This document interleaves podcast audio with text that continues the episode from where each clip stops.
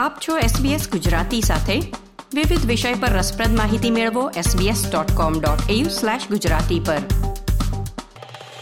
નમસ્કાર. મંગળવાર સત્યાવીસમી ફેબ્રુઆરી બે હજાર ચોવીસના મુખ્ય સમાચાર આપ સાંભળી રહ્યા છો નીતલ દેસાઈ પાસેથી SBS ગુજરાતી પર.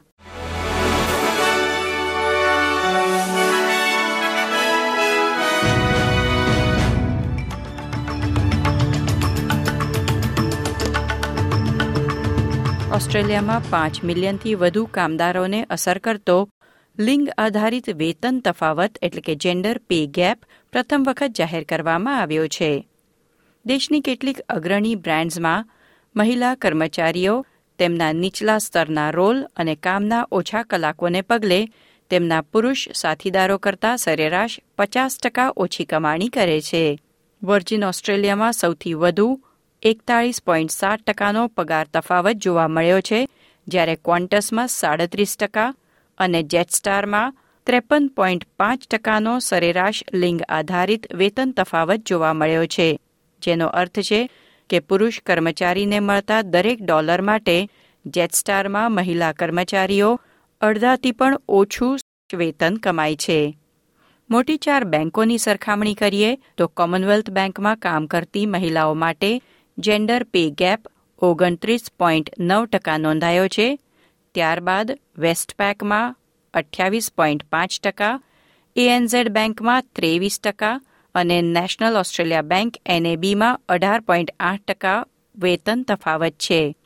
ઉલ્લેખનીય છે કે લિંગ આધારિત વેતનમાં તફાવત અને સમાન પગાર કાયદો અલગ છે. એક જ કામ કરતા સ્ત્રી અને પુરુષને સમાન વેતન મળવું જોઈએ એવો કાયદો ઓસ્ટ્રેલિયામાં અમલમાં છે. એટલે જેન્ડર પે ગેપનું મુખ્ય કારણ છે વરિષ્ઠ ભૂમિકાઓમાં પુરુષ કર્મચારીઓ એટલે કે સિનિયર મેલ લીડર્સ અને ઉચ્ચ પગારવાળી નોકરીઓમાં વધુ પુરુષો જોવા મળે છે. સ્ત્રીઓ બાળકોના ઉછેર અથવા વૃદ્ધ કુટુંબીજનોની સંભાળ માટે કામમાંથી સમય કાઢે છે, જે તેમની આવક ઘટી જવાનું બીજું મુખ્ય કારણ છે.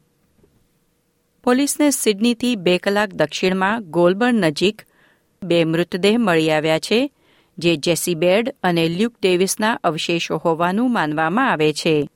બે પુરુષોની ઓગણીસમી ફેબ્રુઆરીના રોજ પોલીસ અધિકારી બો લમાર કોન્ડોન દ્વારા પેડિંગ્ટનમાં કથિત રીતે હત્યા કરવામાં આવી હતી.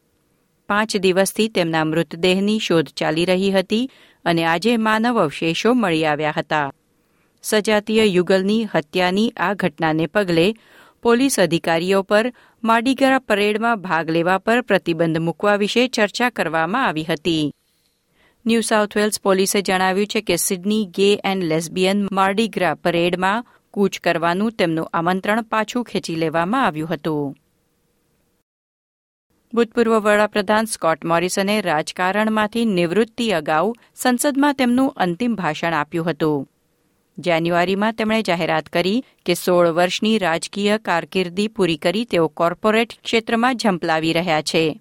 હાઉસ ઓફ રિપ્રેઝેન્ટેટિવમાં તેમના વિદાય ભાષણમાં તેમણે કહ્યું કે કોવિડ નાઇન્ટીન રોગચાળા દરમિયાન તેમના તમામ નિર્ણય અને કાર્યો માટે તેમને ગર્વ છે. ક્રિકેટના સમાચારમાં ભારતે ગઈકાલે રાંચીમાં રમાયેલ ચોથી ટેસ્ટમાં ઇંગ્લેન્ડને પાંચ વિકેટથી હરાવી શ્રેણી જીતી લીધી છે. આ હતા મંગળવાર સત્યાવીસ ફેબ્રુઆરીની બપોરના ચાર વાગ્યા સુધીના મુખ્ય સમાચાર. લાઇક શેર કોમેન્ટ કરો. એસબીએસ ગુજરાતીને ફેસબુક પર ફોલો કરો.